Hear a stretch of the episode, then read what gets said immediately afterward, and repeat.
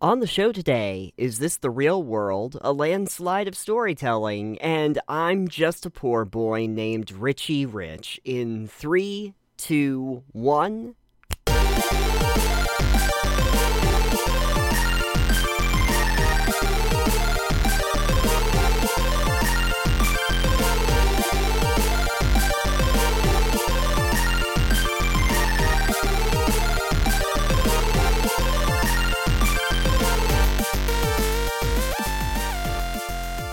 Alex, is this the real world? No, this is just fantasy. Unfortunately, it's a really bad one. Yeah, we got caught in a landslide. We got caught in a pandemic. We did. Why is it that we always end up starting these things with lyrics from Bohemian Rhapsody? Oh, uh, copyright likes us. Yeah, exactly. hey, everybody. Welcome once again to Total Pebble Knockdown. I am Nathan. I am Alex. And on this show, uh, we uh, are anywhere the wind blows.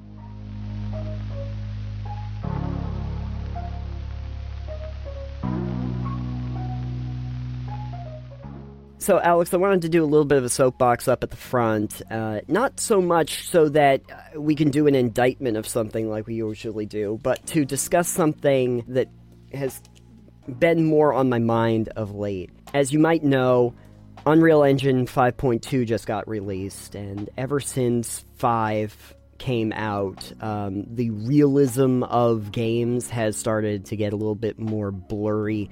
Uh, by the time they've come to 5.2, there are, uh, you know, like diffusion shaders for light refraction. They've created more realistic uh, light refraction in glass so that you can actually see uh, mirrored reflections of the landscape behind you. Um, the the, uh, the suite that they've come up with in two is also uh, to procedurally generate as you move elements around a map, so that it automatically changes, you know, pathways and everything like that. Um, get rocks and stuff going underneath the wheels of a truck and all sorts of really impressive stuff. Uh, but it has gotten people to ask, you know, is um, is there a, a level of realism that is going to become a problem in the next? Absolutely not. This is what we got full VR for. That's true. I can't wait to have the game where I have to um, have to fight a shark underwater. Oh, uh, don't tempt them. They'll make it. Yeah, they will, and I am not going to be happy. Uh, but to kind of give you an idea, I don't know if you had seen this, but there was a trailer a couple months ago for a game called Unrecord that released a, a trailer video. So, fun fact Yeah.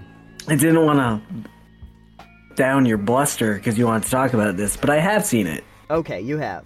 Um, because Summer Gamers a couple weeks ago talked about Unrecord Yeah. and Unreal 5.2. So, I'm familiar with this topic. Okay, so you and I have both seen this. Okay. Yes, but if you have not seen the trailer for Unrecord, uh, hopefully Nathan will post that tr- uh, link in the description for you. It is a what body cam? It's not horror. So it it no, it's not horror. It's a first person shooter is what it's it's based on, but it is done in a certain style where it's it's made to look like body cam footage of Yeah. uh, an officer or an agent of some kind that's going into um that's that's going into hostile territory essentially. Yeah. Um and it's it's built I think the thing that really lends to the realism is the fact that it actually feels like shaky cam footage on like like on an actual body cam and the movement and the motion and everything are more realistic than your typical first person shooter.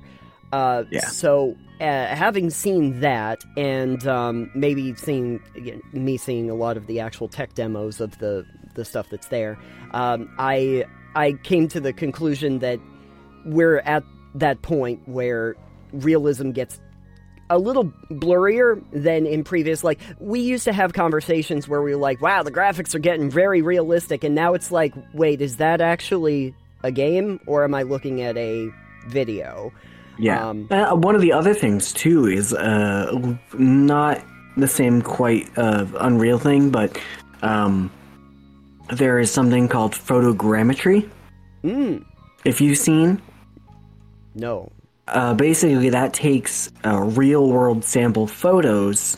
Like, thou- you take thousands of photos and compile them into uh, the game engine. They, you, you can do it in, like, Garry's mod, for instance, even. You can just Oh, really? Yeah. compile all these photos and build a 3D space using them to render that. Oh, sure. Sure. Um, and one of the other YouTubers I watched uh, pl- played a Garry's Mod map in VR with that. And the the thing about the VR, uh, or even just having that loaded in, is it compiles all the images together, so it it's almost like AI generated art. Kind of, it's everything's kind of just a little off, right. Right. but it also allows you to go in and like 360 view you can click on it um, and you had to do it in the flat screen not vr but you can go into where the picture was taken from each each spot and go in and see real photos stitched together and just not in a 3d space you can just Yeah. like look at what it would look like I get you. um, I get you. so that's a different level of realism. It's an interesting way, a really cool way if you want to build 3D spaces that are based off real places and has the real aesthetic and everything. Um, Sure. but this Unreal Engine being able to do that and the light work that they've done is really impressive. Yeah. Um, When I watched the unrecord footage, Mm-hmm.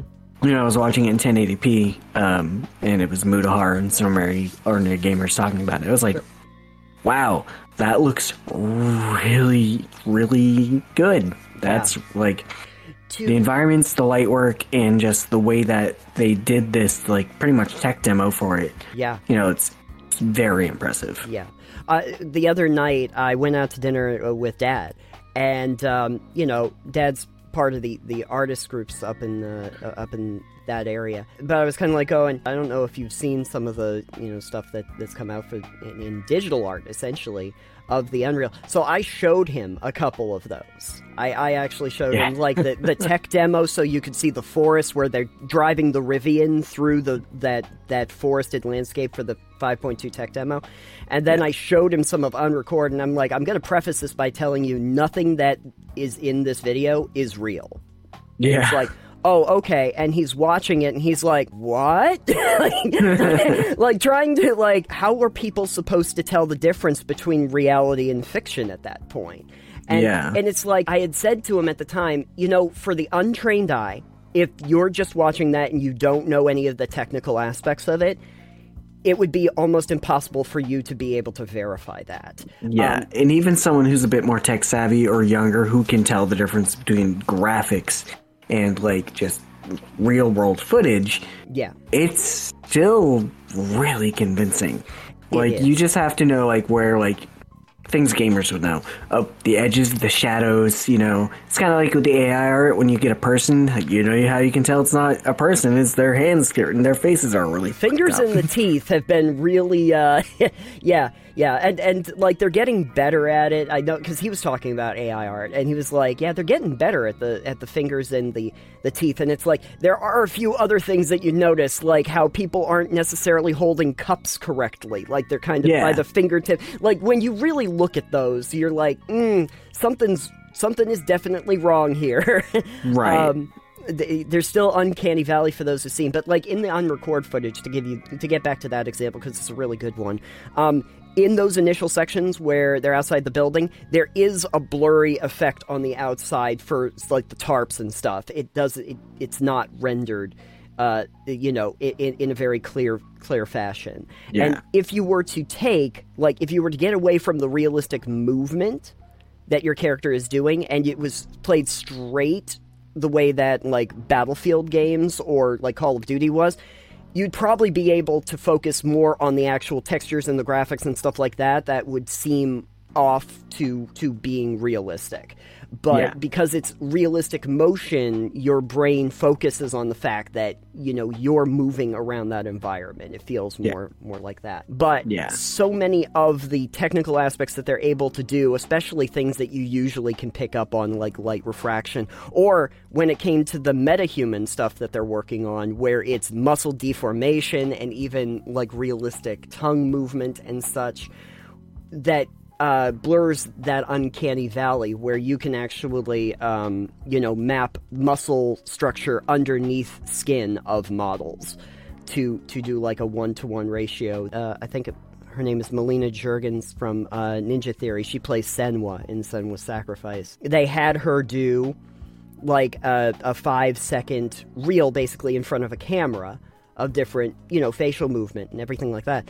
And then in a matter of just a couple minutes, they map keyframes and they get what they called her metahuman DNA and they put a digital version of her up on the screen to reproduce it. And it's really really good. like like it's it it's I can tell that it's not a real person, but it's such a good representation that you can instantly recognize who it is. All of those facial movements and expressions are the same as as I just saw with the person themselves. Um, and then the other thing that's really impressive is that in older games, even in the original five engine, uh, they had a thing where if you pull out because of how graphics work in games, there'd be billboarding of like trees or, or anything. If you get far enough away from a graphic, they basically create like a 2D version of it. And, and they found a way around that because of uh, what they refer to as, as nanite technology. It always sounds so fun. Uh, Right. Nanite technology, where instead of having to do that, the polygons scale up and down. So it you never need like more or less. You will always be able to have the same number of polygons for an object and you just get to scale back and back and back so you will never need to actually billboard or decomplicate any of your graphics. They can be just as complex and be as far away or as close to you as you want. It's just that the polygons will scale uh, accordingly which uh, means that we're we're at the point where so many of the graphics are essentially math. it's it's essentially math at this point, um, which might be good for file sizes. I don't know, but um, it's impressive in a way that uh, one kind of blurs the line of reality and also makes you think about uh, how much a smaller and smaller group of people can do with that technology which also gets me worried about um, what that's actually going to do to game design. Yeah. Because You know, the funny thing about all this and the Unreal 5.2 and that new, all the rendering and the light work that they've done, Yeah. and I don't remember the name of the lights, uh, the light sourcing that Lumen. they did. Uh, Lumen, thank you, Lumen, the yep. Um, you know, the funniest thing about that is that Fortnite is now using it. yes, yes, Um, they are. So when people are like, "Oh, Fortnite sucks," or you know, it's, "Oh, Fortnite," but it's like, From a technical, but yeah, Fortnite's taking advantage of like the latest in Unreal tech, and it's Mm-hmm. actually kind of crazy. yeah, yeah. Well, I mean, Fortnite. I've played Fortnite, and I have not. I refuse. it is not my type of game. Um, for what it does, I will give I will give you this. If you're looking for battle royale, it's probably the best iteration of of that that you could get. Um, I am not thankfully looking for battle royales. Exactly, and I don't want them. So it's not my cup of tea. But one thing that you can't really say about Fortnite is that they don't utilize the best technology that they possibly can, uh, because they will implement it almost immediately. Epic wants to make sure to, from a technical aspect, especially, Yeah. that it's it's it's the best it can be. Um, I think there was another body cam game, maybe, or maybe Mutahar was just saying that a body cam like horror game. yes. Uh, I don't know if there's one being made, but something like that using this engine Yeah. uh, would absolutely terrifying. there was a compilation that they did about trailers that are done in uh, Unreal 5. And uh, some of them were uh, like essentially tech demos for what you could do as a, a horror game. And I have to tell you that it it visib- it, like it it physically made me like stress up like like like it i i physically got uh you know uh, upset when like the weird stocky monster is going through the forest and you're in the forest and then out of it then it starts crawling towards you and you're running Uh, and and the camera is shaking as you're trying to get back to the cabin. Um, and the other one I think was where you're in the ha- oh yeah that that one is freaky. Uh, I don't remember what it's called, but it's like you're in the house and the lights start going out and you go downstairs and the pots like you, you hear these rumbling noises and then you get downstairs into the kitchen and the pot has fallen over and and there's like a rumbling in the other room and this figure like is almost looking at you from around the corner and it is it is freaky. It, it is it is uh terrifying. Yeah horror is going to be definitely a very different experience Yeah. for people uh, as we come up in this. Um, but yeah, no, I think the the other thing, like I was mentioning a little earlier, is I can also see this being where a lot of game companies, because AAA game companies being what they are, uh, will now see this as being able to create games with smaller staffs and be able to lay a lot of people off because procedural generation can take care of a lot of this stuff. Um, the tech demo that they even showed for 5.2 was where they were like, this one area that's like two kilometers by two kilometers was painstakingly made by the team. But then we can procedurally generate out like 200 kilometer by 200 kilometer space with just a handful of inputs of just going how many trees, how many mountains, how many structures do you want in this area past that with just a The, handful the thing about procedural generation, different topic for a different time. yeah Um, everything is different, but everything is very samey with it. It can be. Yeah. Yeah. Absolutely. I have a feeling that so much of that is so that it has realistic backdropping past the Sure. world that you're actually in.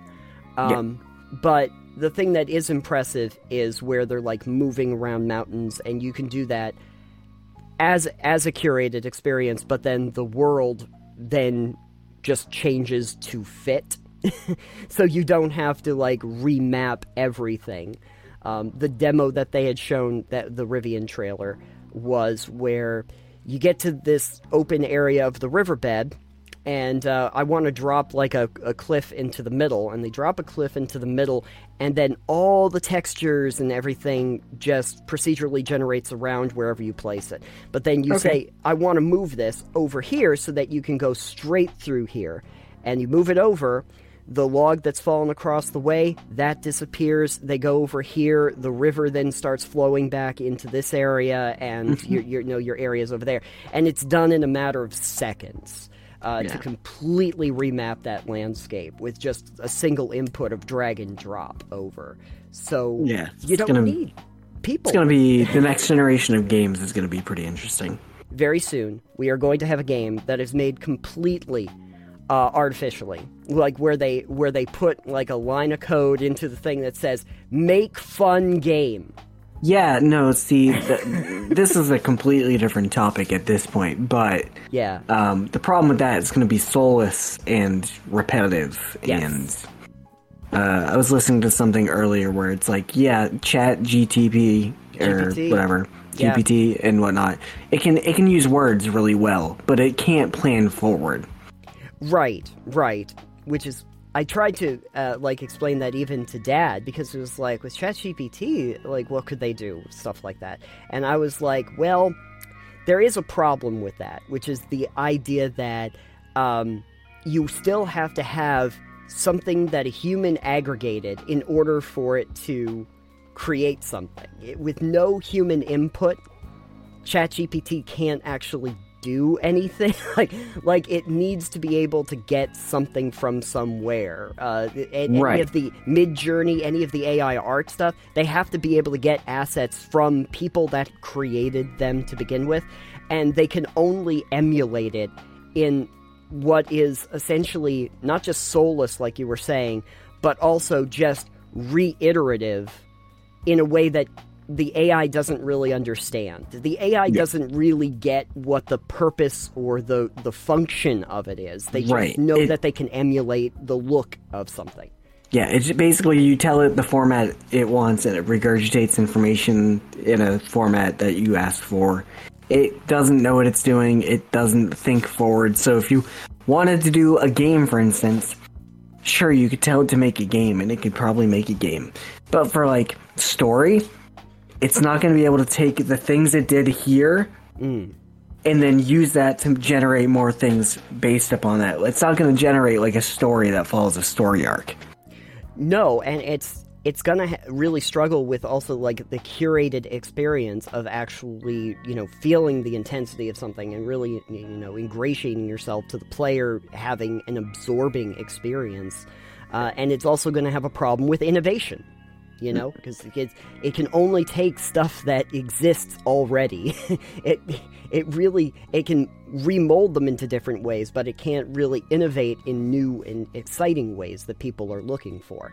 Yeah. um, but uh, like but again from an outside observer standpoint you could do that. Like i've seen people that are kind of like looking at script writing or uh, or or the stuff from Midjourney and going, "Wow, this is like through the looking glass." For the outside observer who's not familiar with it or or doesn't really analyze it, it looks close enough as approximation for them to think that it's good. As far as just the the engine itself, going back to the Unreal Engine, uh, the utilization of that suite is going to lead to a lot of conversations I think we're going to have over the next year or two with people who don't necessarily play games or don't actually, you know, do any kind of interactive arts that will swear that this was real.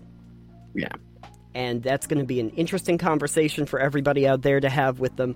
Um, uh, I definitely am going to just try to analyze a lot of those for myself to see uh, if if I can better explain to them why it isn't, just for for future reference. Uh, and that's one of the reasons I'll, drop a link to Unrecord uh, in the description down below so people can see it, and um, maybe you can analyze it better than I can. Uh, feel free to leave a comment in the description, uh, a comment below the video too, if if you see something specific that you can use as a focal point on that. Are you uh, are you concerned for the future, Alex? Are we going into the Matrix? No. I was literally listening to something about this at work earlier, and I'm not. I'm not concerned. Uh, there was a channel I was recently watching. Uh, in like the first video, the guy's like using like um, AI. I'm able to like have more scripts faster, put put them out, so I can put more videos out more often. Mhm. And I'm like, okay, sure. And I'm listening to the videos and going, yep, I can tell this is AI generated because just the way some of the words are here and there. And occasionally it's just the, the that. But they're also using like AI generated like voice, like deepfake almost. You know, Oh, their own voice. I'm sure. Sure. Maybe I don't. It might not be their own voice. Who knows? But like they're using an AI generated voice on an AI generated script, and I'm just like, this feels so soulless. It has the inflections are wrong. You can tell when the word is they they it's spelled wrong or has a space in the wrong thing, so it says it the way it's written. Yeah. But it's just kind of boring. And I thought it, there were, at one point one of the videos was like talking about uh, AI taking over something, and I'm like, funny that your video that happens to talk about like Roko's basilisk and like the AI taking over and killing people or whatever, making um, traders useless. It's funny that you've mentioned this in your video. I'm sure you didn't read your entire script. like an imitation of something that's artistic because artistic stuff is supposed to be an expression. Um, and it's very hard for a machine to express themselves. One day, maybe. Uh, I don't think they're there yet. Um, but uh, for the idea of using tools to create more realism for people to actually build off of, that's going to be much harder for people to to suss out the difference between reality and fiction.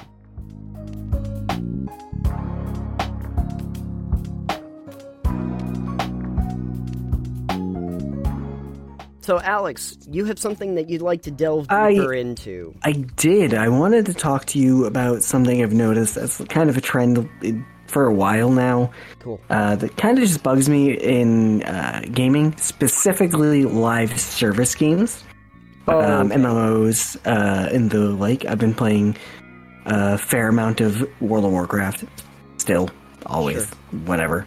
Um, one of the things I've noticed over the years with them is they go, "Hey, here's an expansion, cool."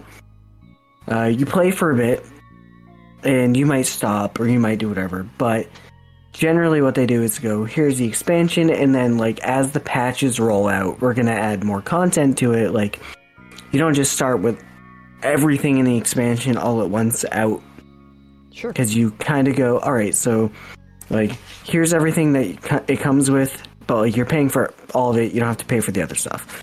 Sure. So it goes, here's like the first dungeon, first raid, you know, yeah.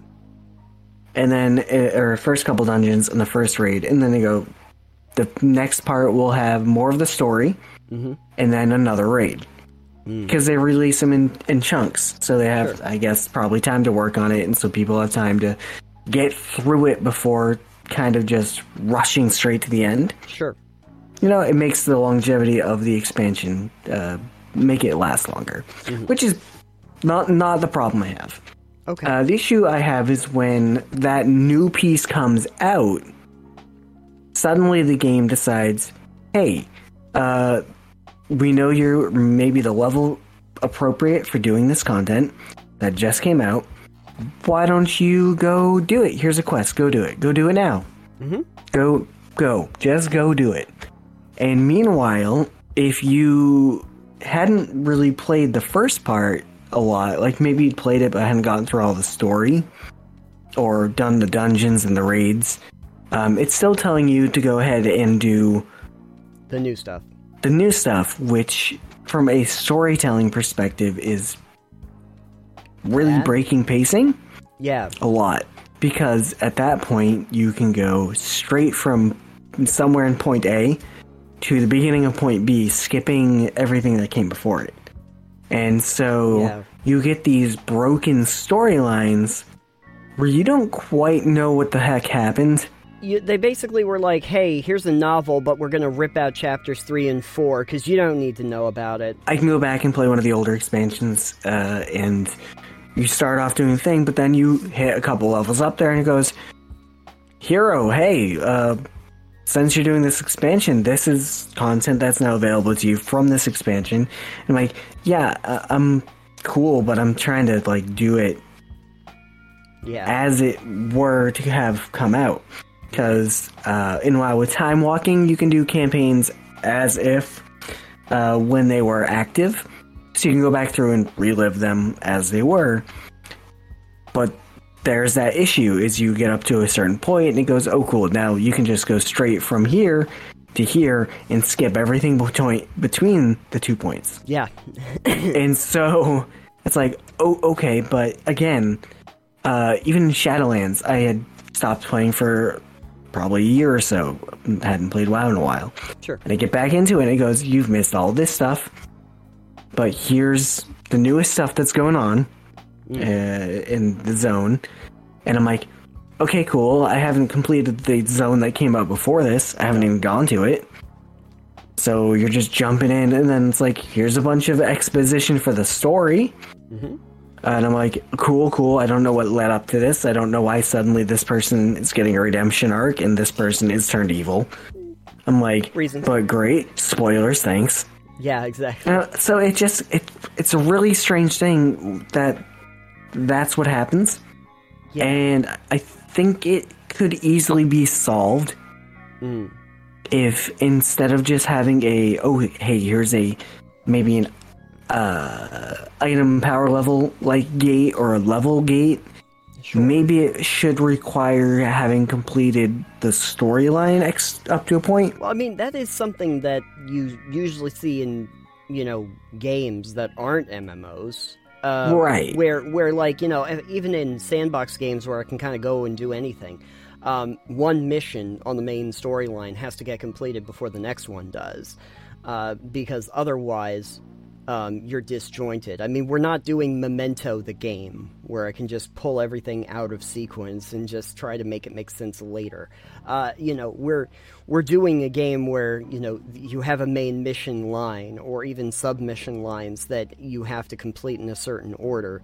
And I don't really know why an MMO. Maybe because of the framework of how MMOs work, massively multiplayer online. For those who aren't aware, if you do those and people are just not focusing so much on the storyline maybe uh, that they maybe it just doesn't matter to them as much and so they just want to jump to whatever the new content is because it's the new hotness and everybody is going to it uh, maybe that's the reason why, but I don't know why you couldn't just do it in, in the same order, too. Uh, I don't know how a new player jumping into this would somehow be able to keep up. Uh, you know, Even as a veteran player, I'm just like, uh, what the fuck? yeah, what what do I do now? Um, yeah, I mean, maybe that maybe that's the reason why I don't play a lot of MMOs. The last one that I try, I tried to play like Guild Wars 2, and I realized uh, that I just I, I can't play these kinds of games. It's just it's not my thing, um, because because it did feel disjointed in that same way where uh, it's like I don't even really know what the main storyline is that I'm supposed to follow, and now I'm off on a completely different quest, and I don't even know how it relates back to Yeah. the, the thing that I was doing before. I will I will say Warcraft has been doing a better job with the main storyline quests that they do for expansions because they've differentiated the campaign from side quests, at least in the quest log, and how they appear, sure. which is nice. But it's still kind of weird that you can jump from point A to point B, and you don't necessarily have to have that entire linear campaign done in the correct order. Right.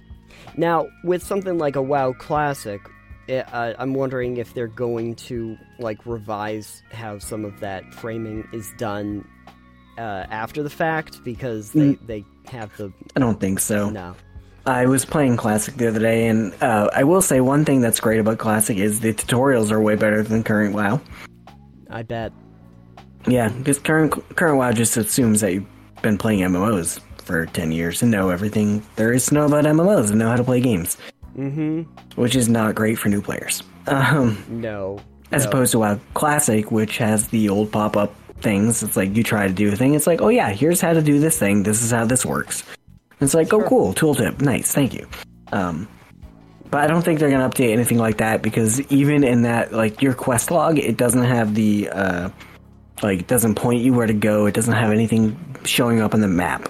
Current WoW, it gives you markers and everything. I, I, again, that's we talked about quest markers before. I think at one point. Yes, we did.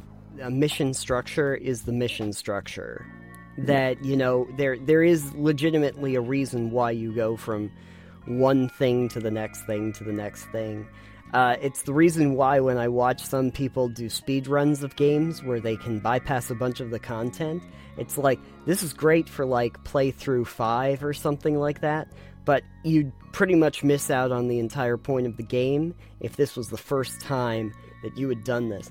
I don't know if you've ever seen they d- them do a speed run of New Vegas where it No. takes them 15 minutes to complete the game Oh jeez. but because there's i mean there's there's obviously some ways to cheese the game engine so that you Mm. basically get to new vegas directly from Goodsprings in a matter of like a minute Yeah. and, and and then just go go around to the thing but if you were to do that like oh i've played new vegas and i know everything that's going no you literally that's how you skip through all the main mission quests to get to the next marker point which they do let you do in that game if you take a different route. You don't have to do the stuff in boulder city. You don't have to do the stuff in canton or whatever. It usually will mold itself to the experience of just saying oh okay so we're at this point in the storyline uh, without having to, to hit the other uh, buttons and maybe they weren't a little extraneous. But if you do just like a, a, a speed run of it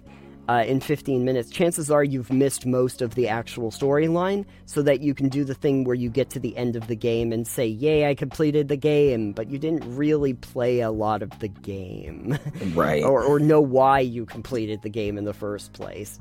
Great for third time through or something like that, but speed runs are probably not the best thing to try the first time you go through for that same reason. Um, MMOs, yeah, like your your WoW, it feels like they're inadvertently encouraging you to essentially speed run through the content uh, to get to the end of the content. yeah. uh, which is uh, odd because, uh, like, unlike the scenario I'm talking about, this is the first time that you've done it. So why would they assume? I could see if they wanted to do the thing like you were saying, where they take you back and you can like relive it. Where you could skip around, like chapter markers, when they would do those. Like, here's the chapters you've completed. A Halo kind of style chapter marker where I can go back to the individual ones. But first time through the content, I definitely wouldn't think that they'd want to encourage you to skip over entire sections of the storyline. Uh, the only thing that I take away from that is that that just speaks to they they don't really consider the storyline to be all that important to the people that are putting it out. yeah. It's it's I don't know priority. The storyline is important to the people that want the story, I guess, and then the uh, dungeons and raids are important to the people that want to try to get worlds first. Right. You know what they could do is, and it's hard with a game as old as WoW, but if you're if you are gonna build a game that's like this, that's gonna have like annualized content and all of that, you could have a, a, a, a thing where you explain to the players like what do you actually want to play it for? And you could ask them like like priorities for the individual players. Is it storyline? Is it is it gameplay? Are we min maxing what are we doing? And yeah. then that would also explain what uh, hints or direction the game gives you because if you want to play it for storyline specifically that they would not prompt you to go to the next area. But if you're interested in doing you know power gaming or whatever that they'll direct you specifically to the the most optimal mission for your level. Uh, yeah. that way they can they can kind of get the best of both worlds by customizing the experience for individual gamers. That might that might work. They want to showcase the new cool stuff that they put in yeah. Uh, but at the same time, I don't want to really undercut all the stuff that was there before that we just did. You know? Right. It's like I don't want to miss out on all this stuff just because yeah. there's newer new stuff. I want to experience all the stuff. Yeah. I want. Let me do that, but let me do it in the way that the storyline would have naturally progressed. Right. Because right. that's the thing WoW does. It's like here's all of the content all at once now yeah. Once you get to a certain point, you can bypass the rest of this and go straight to the next one. I'm like, no, I want to see how that entire thing's supposed to unfold. Like, yeah. as if I was playing it while it unfolded. Yeah. Calm the fuck down. Right. I mean, the general takeaway here is um, if you have a story, you actually have to tell it. Right. If you're going to give me a story that I'm supposed to follow, I actually have to follow it. You can't just skip over it. It feels like that over anxious like the like the part of me that used to write stories had this over anxious part where I wanted to get to the good stuff without having like all of this exposition and text beforehand. And so I would rush chapters or or pages to try and shortcut it all so that we could get to the thing that I, I thought was the really cool part. But it undercuts the whole weight of the storyline when you do that. It's like, oh, now they're fighting a giant alien monster. Like, there's no weight to it because we just literally sped to the thing that you thought was cool. It's a Michael Bay movie. I can't, like, you know, what am I supposed to do? There's just an explosion every five seconds now.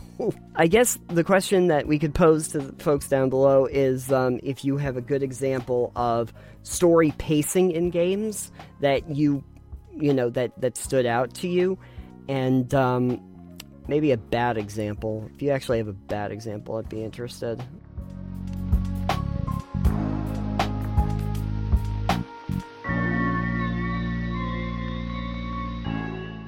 Alex, uh, I got a crit think question for you. From, yes. From my wonderful, amazing list of critical thinking questions that I can repurpose. My question to you is Does your character's name influence who they are? Yes. Okay. well, we'll think about that. We'll think about that. Um, okay, so let's assume that we have uh, two soldiers and you're going to play one of these two soldiers. And they have completely same stats. Okay? So they're they're they're completely the same, same kit, everything like that. Every aspect of them is the same, except one of them is named Virulent the Brave, and the other one is named Doug.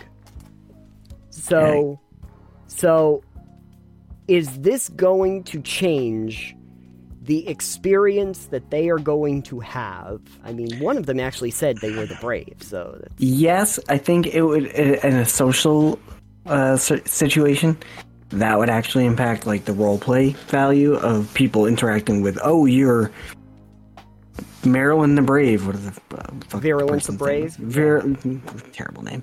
Um, you know, they might be like, "Oh, you're the Brave." The title, ooh. Um, but it also depends on if the world that you're playing in values that. I mean, you could just be, "Hi, I'm Doug the Magnificent." Yeah. It's like, what is the Magnificent? Who the fuck? Do, who the fuck are you? Yeah. Like, what is what is this? A moniker? Just a nickname? You just call yourself the Magnificent? A stage name?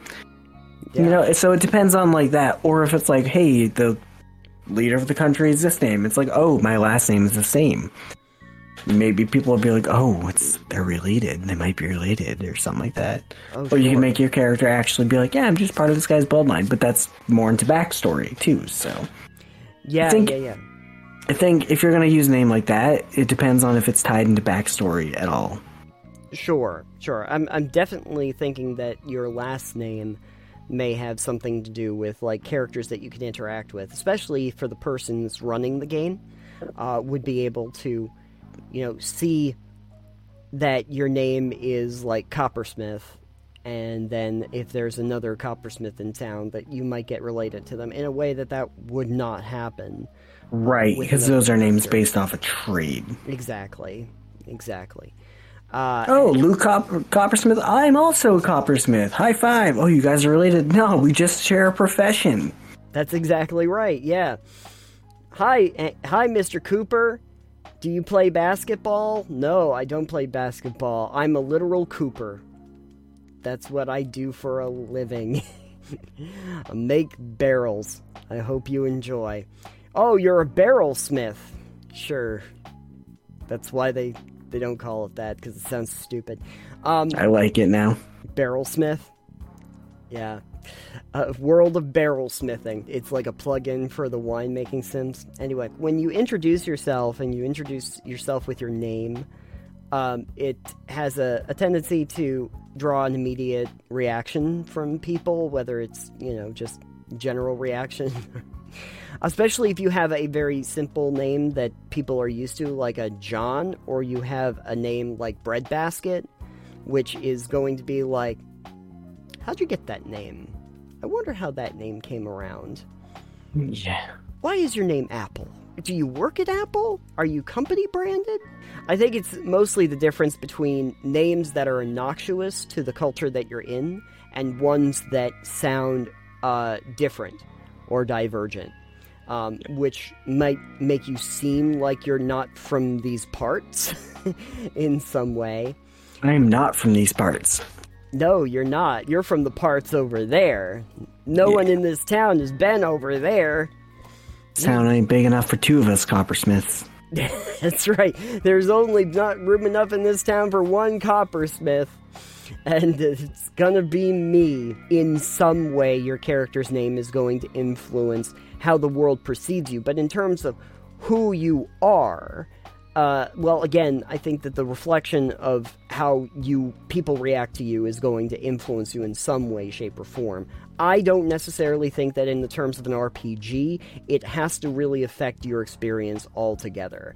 Um, No, I don't think it has to, but it can. I think if you want it to, you can work out that with your person running the game, right into your backstory. yeah, Um, but like maybe you just have a moniker, maybe you're a stage person, maybe you just want to call yourself that as a uh, way to make people think better of you. Maybe it's a facade.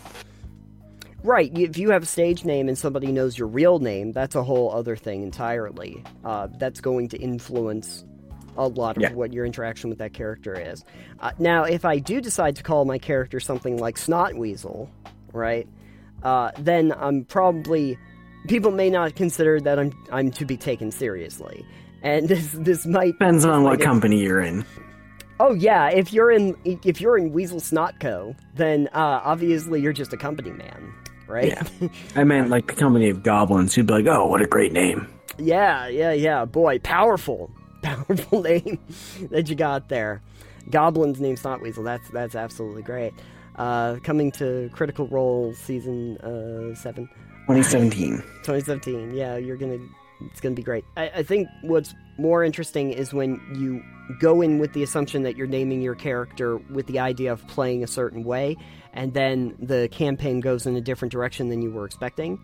Um, there was, uh, I think, an, an XP to level three sketch that Jacob did where he named his character like something really stupid, like fart brain or something. I can't remember what it was at the beginning, and like t- ten sessions later, this character that was made as a joke character is trying to like save the rest of the party by by falling on the sword. And they're having a big dramatic moment where they now have to invoke his name to say we'll always miss you fart brain or something. And and it's like yeah the tone changed pretty uh, pretty dramatically here over the course of I'm going to make a joke character to this is the dramatic death scene of the joke character No, I think that's the best way to do that. Kill the joke character because then it's dramatic and you get to say a stupid name and try not to laugh. Yeah, it's pretty. It's pretty cool. It's pretty cool. Uh, Farty McFartface uh, has now died trying to protect and save the village. We'll always remember you. Put up a statue. Put up a statue. Ah, Fart Brain the, the Brave. Fart Brave. So the question, I guess, I'm going to pass along to everyone. What's enough. your favorite character name? my favorite character name? Is name. I hate that. Gonna, I'm gonna have a character whose literal name is character name. Uh, my favorite character name was Rexall Death Dice. That's right. He killed people with dice. No, he was just an interesting, fun guy. He wrecked people with dice. That's why I named him Rexall, because he wrecks all. Should have gotten some bone weapons. That way you could throw the bones. Yeah, my favorite character uh, name was was uh, Max Jaguar because it sounds like Mick Jagger. Close enough for government work.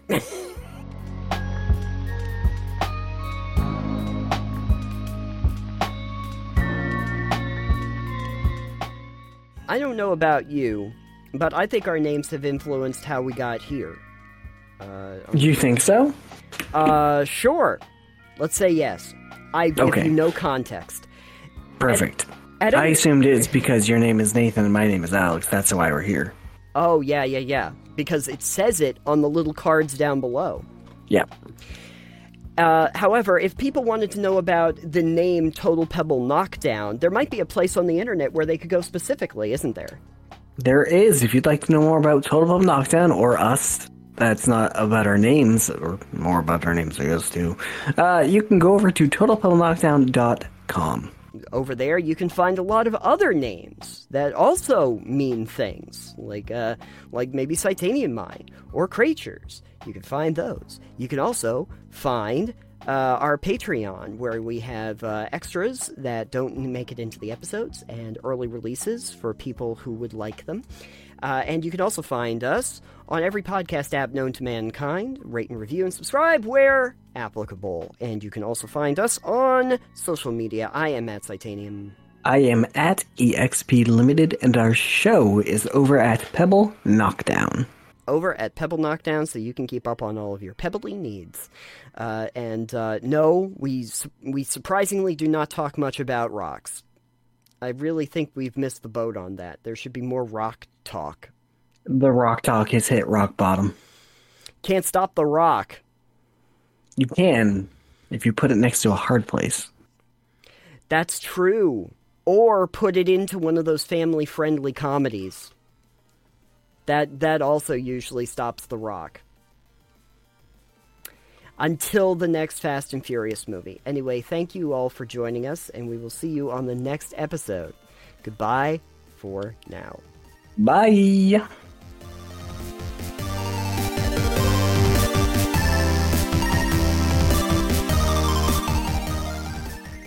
But yeah, I was like, this is AI generated voice reading an AI generated script, and this person's just pumping out videos every couple days. I'm like, alright, I guess you found your formula, guy. How do we know if we are in the Matrix? That's what You I'm don't. Take the blue pill, call it a day. I don't remember which pill did which, so Good luck. The blue the blue pill. Okay, so what happens is Nope. Moving on. is it still 70 for a level cap? Uh, no. So it went up to 120 at one point Great. Uh, during Legion. They went, "Hey, uh, this is getting out of hand again. We're gonna we're gonna crunch that." So it went back to back down to 60, and that's up to 70 again. But lots of good changes. So Sure. I had a couple people that were in in uh, Discord the other day that were had joined back up because a bunch of us are playing, uh, and they're like, "Holy shit, this game looks so good now! What the fuck?" Oh yeah, I know that they've done a lot of like actual graphical work. Hey, wait wait till WoW starts getting Unreal Engine 5. That's to be great.